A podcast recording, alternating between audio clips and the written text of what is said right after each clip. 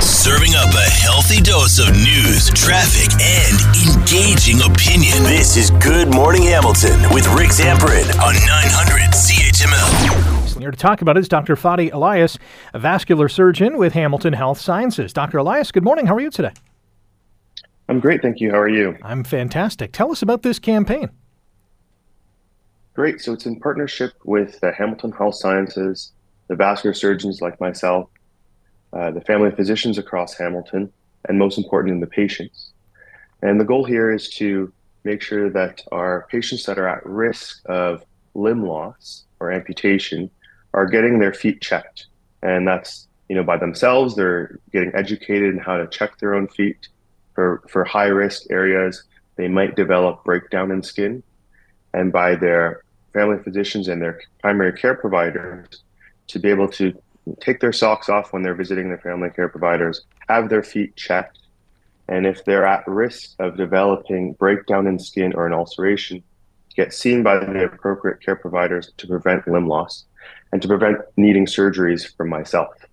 So, anyone who uh, especially has diabetes and are checking out their feet, what should they be looking for? Rashes, scars, cuts, bruises? Yeah. So the most important thing is that they you know, they take off their shoes, they check between the toes to check for any you know areas that might look dark or blistering or the skin's beginning to you know bleed. Often patients with diabetes or vascular disease have decreased sensation, so they can't feel any pain if they have a small cut. And these small cuts and sores can develop very quickly and get infected, and uh, you know they can progress quite quickly. So our recommendation is that p- these patients are always wearing shoes, uh, even indoors, because again, small cuts can develop into large sores. That they moisturize their feet every day to prevent any cracks or breaks, and that they check their feet every day to make sure that you know they don't have any concerning findings that need to bring them to immediate care.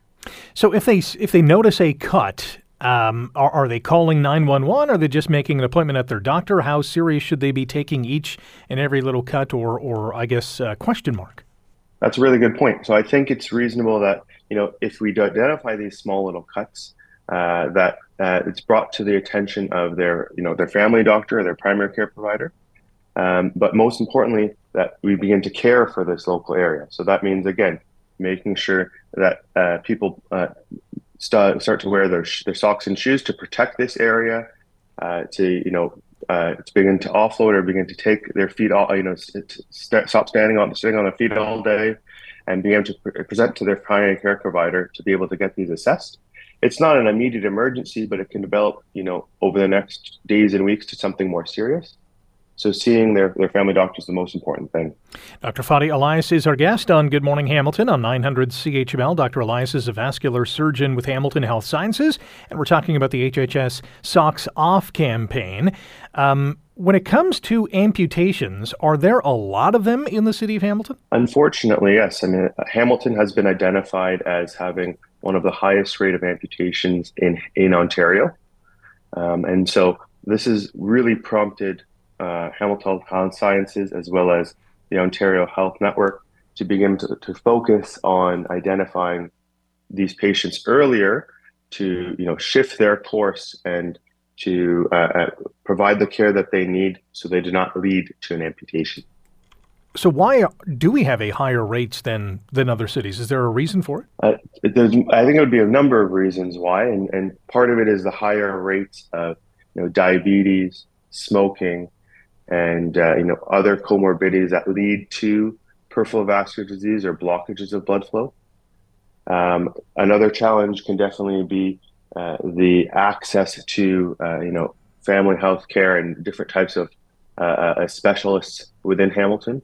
So in a combinations of patients that have you know, a lot of a lot of uh, different disease disease processes going on and difficulty to access some of these care, uh, can uh, can lead to some of these challenges.